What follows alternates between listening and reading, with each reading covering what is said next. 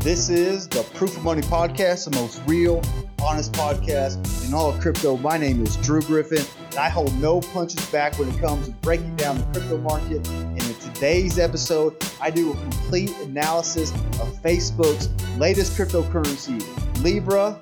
I break it down to give you the good, the bad, the ugly, everything about this coin.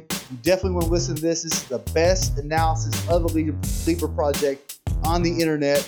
Make sure you subscribe to me on Twitter at Drew Griffin. Make sure you subscribe to the Proof of Money newsletter, proofofmoney.substack.com. Leave me your comments, leave me your feedback. Please share this with your friends and family, and thank you for listening.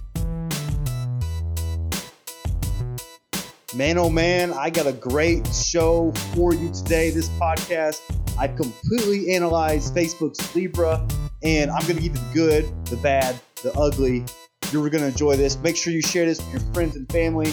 I probably one of the best podcasts I've done in the past couple months. I'm excited for you to listen to this. And like I said earlier, thanks for tuning in. Uh, but also, leave me your feedback, leave me your comments, uh, any any type of information you have. I want to hear from you and see what you have to say on that matter. But let's dive right into it. So, what we're going to do today is I'm going to break down Libra, give you the good, the bad, the ugly. Now, anytime you have a big company enter what has been a niche space for a long time, you're, you're going to have some pushback. And a lot of people inside the blockchain community, inside the crypto community, really are upset with Facebook doing this. Okay. And, you know, I'm not backing Facebook. I'm not agreeing with how they use people's data and kind of exploit data that they get from their users without their users really knowing about it. And we know Facebook's had kind of a sketchy, sketchy history with data and selling it to other companies, stuff like that. Okay, but I'm just going to focus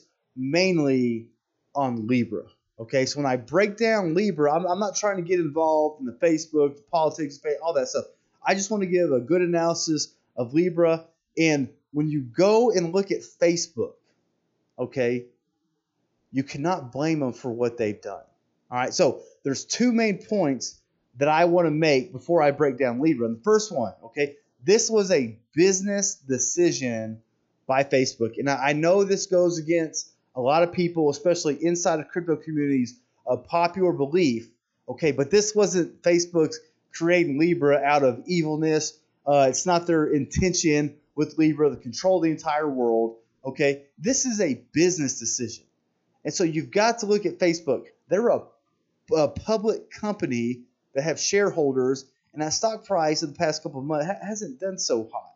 Okay, and I know that they've been building this for over a year now, and just straight business decision because the remittance industry, the global money transfer industry, is expected to be $700 billion in 2019. Okay, so there's all sorts of companies that have jumped into space. Facebook sees an opportunity and that's what they've done with the Libra coin. And Facebook has a competitive uh, excuse me, a competitive edge versus every other payment system in the entire world. They have a fan base of 2 billion potential customers. Let that sink in for a second. 2 billion potential customers. Most companies, when they create something, something innovative, they invent the technology first and then they try to find people to sell it to. Facebook, you know, they didn't do this uh, uh, on purpose when they first created Facebook, but unintentionally, they've created a whole marketplace that they already uh, have direct access to all those potential customers. Then they create the technology. So they have a competitive edge. They have a potential user base of over 2 billion people. So what they're going to do, they're going to use their existing platform and lever, ah, leverage it to get Libra out to billions and billions and billions of people. It's a business move. Okay, there's lots of money to be made from this move. So before you go, oh, Facebook's just evil, they're trying to do this. It's they want to fatten that bottom line. That's what it comes down to. That's what all companies do. I'm a capitalist. Okay, I can't get angry at a company for seizing a business opportunity and taking advantage of it. All right. If I, which, you know, I, I hold ETF, so I indir- indirectly, I own some small slivers of Facebook stock. I'm not a direct investor of Facebook. Okay. But like all public companies, Facebook has a bottom line to fatten. They got investors to make happy. This is one more opportunity to increase capital, increase the revenues, okay, by seeking a very, very fast growing market share. Right. Straight business decisions. So all you people, you know, I can already hear them yelling at me now. It's out of evil. Zuckerberg's evil. Oh, I mean, he's a businessman, okay? Leading this company to make a, a smart business move. All right. So, right. Straight business decision. They're not trying to take over the world with this. Now, my next point I want to get, and I've, I've gone down this road before, and I'm not going to go too detailed into it, but Libra is a currency. It's not money. And this confuses a lot of people. We're, we're so, uh, we've been so brainwashed by society to believe that currency and money are the exact same thing, but they're not. So I think it's important for you to understand this principle. It'll help you understand Libra better. So I'm just going to break it down real quickly. You can listen to my other podcast on the difference between currency and money. I'm not going to go too in detail on it, but basically, currency is something that can transfer value very quickly, very securely. Okay, but it's not backed by anything. Right, so it doesn't have anything tangible behind it. Uh, it's usually controlled by a governing body, like a government, a business, and they can mint the currency at their discretion. Okay, so this includes any type of government fiat, like the U.S. dollar, digital cash, stuff PayPal uses. Those are all currencies. Money is different. Okay, money can transfer value quickly, but it's different than currency that money is backed by something real. Could be gold, could be resources, could be property. Like in Bitcoin's case, it could be energy. Okay? And so Libra is not a competitor to Bitcoin. Libra is a currency, just like the US dollar, just like PayPal. Okay? Bitcoin is money that has a fixed supply, value backed by scarcity, and it is truly decentralized. Okay, truly decentralized, right? And one more important note about Libra before we dive deep into it it's not pegged to the US dollar. It's actually uh, linked to a basket of assets. Most of those assets are controlled by central government, central banks. Okay, so it's not one to one like uh, Tether's supposed to be with the US dollar. It's different, but it's not Bitcoin. Bitcoin is good, sound money. Libra is just another currency. Okay. And really, the easiest way to explain it to someone who may be listening that doesn't really understand cryptocurrencies, Libra just Libra just made a better PayPal.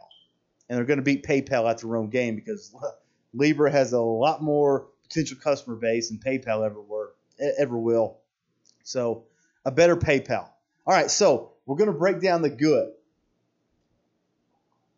So Libra has a great chance of accomplishing the feat that every crypto uh, payment cryptocurrency has failed to achieve. Okay, so in the past couple years, we've seen a lot of uh, blockchain companies come out with a new type of global payment system. You know, basically they may take Bitcoin, speed up the transactions with it. Just they want to make it used more as a currency, less as a money system. And so we've seen that. The problem with all these different blockchains trying to accomplish that accomplish this is they failed at global mass adoption.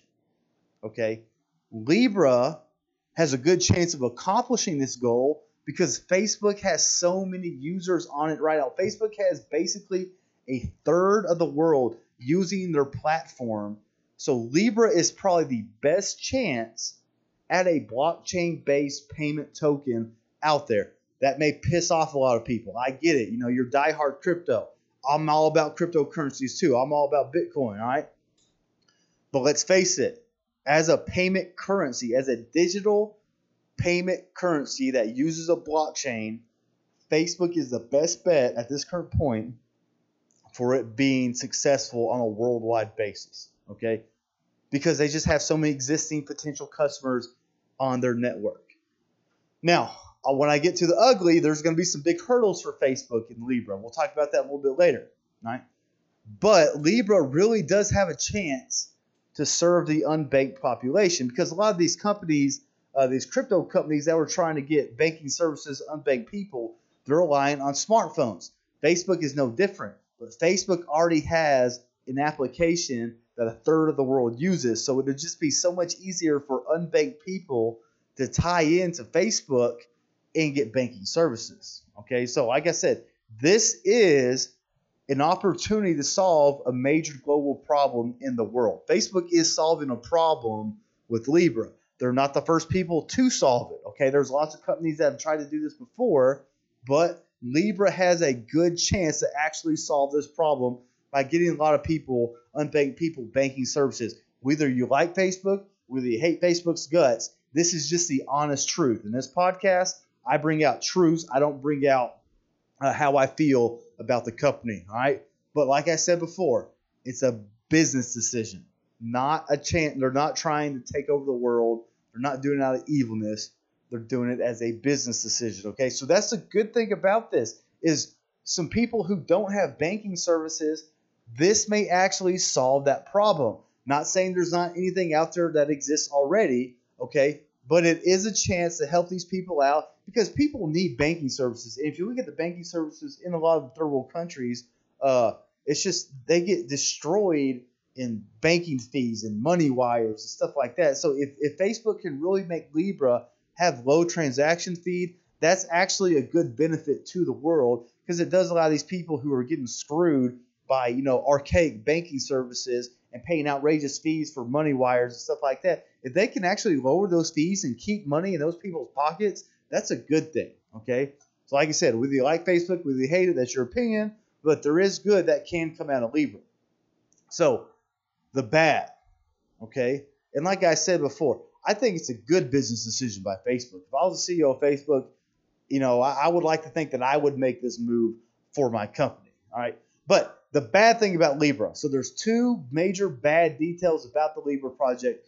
Uh, according to their white paper, okay, they have a group of organizations called founding members, and they're tasked with promoting the business, creating an overall better platform for Libra. And this includes financial institutions, some telecoms, some blockchain companies, venture capitalists, some nonprofits. It's a very diverse group of businesses.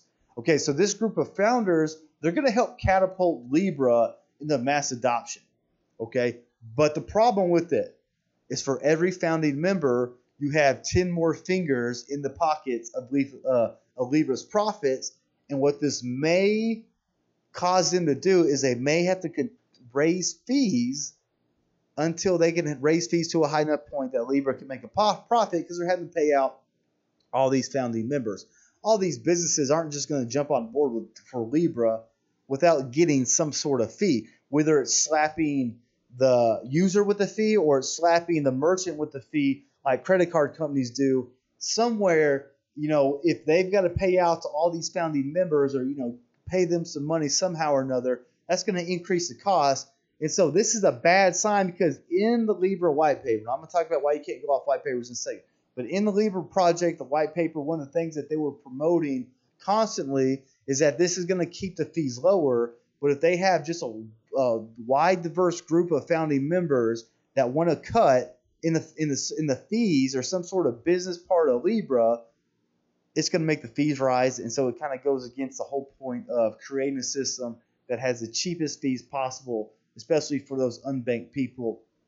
Okay, so you know, that, that's one big bad part. And the other part is, as a blockchain researcher, I've learned that what's written in the white paper can be changed in a second. Okay, what that white paper says, none of that is set in stone. That's not some sort of legal binding document that this company has to do what's been written in this white paper. And so when you read the Libra white paper or when you read any white paper, keep that in mind that they keep having these goals and what they expect it to do but that could change in an instant. Okay. And so one of Libra's goals, like I said earlier, is to have a cheaper money transfer service, but having these large number of founding members can easily make Libra change their business model, raise fees, and not go off what's in that white paper. Okay. Because like I said before, Facebook has a uh, bottom line to fatten, and they got to keep those investors happy. So just the stuff you see in that, and that's that's one of the bad things about Libra is Facebook's done this before. They've said one thing, done another. Okay, so with the Libra project, are they going to say one thing? Or are they going to do a completely different thing? Because uh, what what I don't really and another bad thing that was in that white paper is they're saying it, it is decentralized, and that's the thing that it's not decentralized. Okay, so that gets me into my next point the ugly. Okay, Libra is not decentralized, so it's controlled by an association of nodes who are giving voting power. Okay, so they have to have two thirds majority voting power on certain issues, but they claim to be a decentralized network. Okay, but later on in the white paper, they talk about how well it's kind of kind of stays somewhat centralized, and then they'll move it into a fully decentralized network. Okay, like I said before, white papers can be easily changed, and I definitely foresee this being a major thing that they do not that they do not change in the white paper. I think it stays uh, heavily reliant on these nodes to make decisions, like we're seeing now. Issues with the Facebook platform of you know political influence, uh, hate speech, them trying to silence certain groups of people. You know, all this, all these issues we see with Facebook. I, see similar issues happening with Libra. Okay, so there's going to have to be some major votes that happen on this blockchain. Some of it's going to be stuff that no one foresaw coming, foresaw coming.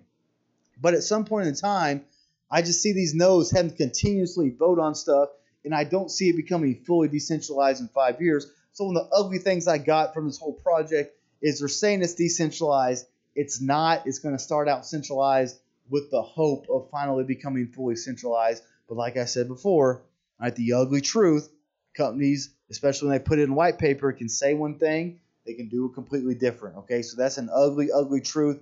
And then finally, this is probably the ugliest thing facing Facebook, facing Libra right now is the Department of Justice. The DOJ is pursuing antitrust suits against the biggest companies in tech, including Facebook. Okay, so they've been pursuing uh, big tech companies for the past couple months now, and just adding an entire payment system to Facebook that could potentially impact over 2 billion people. I mean, the DOJ is just foaming at the mouth, eager, okay, to come at Facebook and break it up uh, with antitrust lawsuits. So I, I, don't, you know, I don't know if this is the best timing for Facebook to release it because of all this stuff coming out. The, the a lot of politicians, a lot of senators, they they want to break up Facebook, and so Facebook just added one more surface to it, uh, one more market they could potentially control, and so this this may work out against them in the long run. Okay, I, I know Zuckerberg probably knows a lot more about when to release products than I do, uh, but I just see the DOJ. It just gives them a little bit more ammunition as to why Facebook could be slapped with antitrust lawsuits and caused to break down in smaller pieces and all that stuff that happened with you know maybe influencing uh, the the presidential uh, race early on a couple years ago. So I can see the Senate coming after them real hard, especially because they added this. And as as of doing this podcast, the Senate Banking Committee is actually planning to hold a uh, hold a meeting regarding Libra because they want to make sure they have the opportunity to track every transaction made with Libra. And so that's that's one thing the banking committee is going to be upset with is Libra going to allow private transactions? And one thing mentioned in the Libra project is that each user of Facebook would get one Libra account that wasn't tied to their personal account on Facebook. So basically, someone can have a private account. But my question is on this is the Senate Banking Committee, they want to track every single transaction made in the world. That's their goal. Okay. And so I, it's hard for me to foresee them just allowing Facebook to give uh, a private account to users. And it's hard for me to see them not trying to slap any money laws against them uh, for allowing that. And it's hard for me to foresee Facebook keeping true to that one single private account for Facebook users. Okay, so I think that's one more thing in the white paper that's not going to make it through. Uh, it's definitely something that's going to change. But like I said, the ugliest thing about this entire Libra project is what's what's the federal government going to do about it? Are they just going to let it slide? Are they going to get heavily involved? Are they going to slap Facebook with the antitrust lawsuit? Uh, but it, it's going to be interesting. Like I said before, I think it's big for blockchain. Don't know if it's going to help out any cryptocurrencies. Uh, I think it helps strengthen strengthen the argument for Bitcoin. Bitcoin is still one of the few truly decentralized networks out there. Libra, I don't foresee it being decentralized. To me, it's just uh, a way better PayPal that uses a blockchain, but actually has good potential to solve a major banking issue getting services, all those unbanked people out in the world. Now, what they're going to do with people's data from it, it, it, it won't surprise me if they follow suit what they did on the past. Like I said, I'm not saying anything good, bad about Facebook. I was just trying to give you a breakdown of the Libra project. But regardless of your thoughts on Zuckerberg, Facebook, cryptocurrencies in general, this is a major play by Facebook. Okay, I great business move for them, their shareholders. Uh, you can't knock them for that business decision. It's just going to be interesting to see how this plays out. Now, anyone listening that wants to invest in Libra, okay, it's it's not an investable product. So basically, Libra is not a it, it essentially is a stable coin, okay, but it's not pegged to a currency. But the whole idea behind Libra is the price of it is going to remain the same. That's I mean there'll be a little bit of volatility, small volatility, but if you want to invest in Libra, it's not really an investable asset because it's not going to increase value. If you want to invest in something that's going to increase in value over the long term, Bitcoin probably your safest bet as a cryptocurrency, and I say that as an opinion, not as a stranger on the internet giving you financial advice. Well, that's been my podcast. I hope you like it. Please share it with your friends, family. Uh, if your parents are interested in learning about Libra, share it with them. That way they can get a good understanding of it. Leave me your comments, feedback. If I screwed up anywhere, let me know about it. If you got any more information I could use to improve this podcast, send it to me. Make sure you go to Twitter, follow me at Drew Griffin. Make sure you subscribe to the Proof of Money newsletter, the best crypto podcast newsletter in the entire market. Make sure you share this with your friends and family proofofmoney.substack.com. Subscribe today. Thank you so much for listening. As always, I'm your host, Drew Griffin.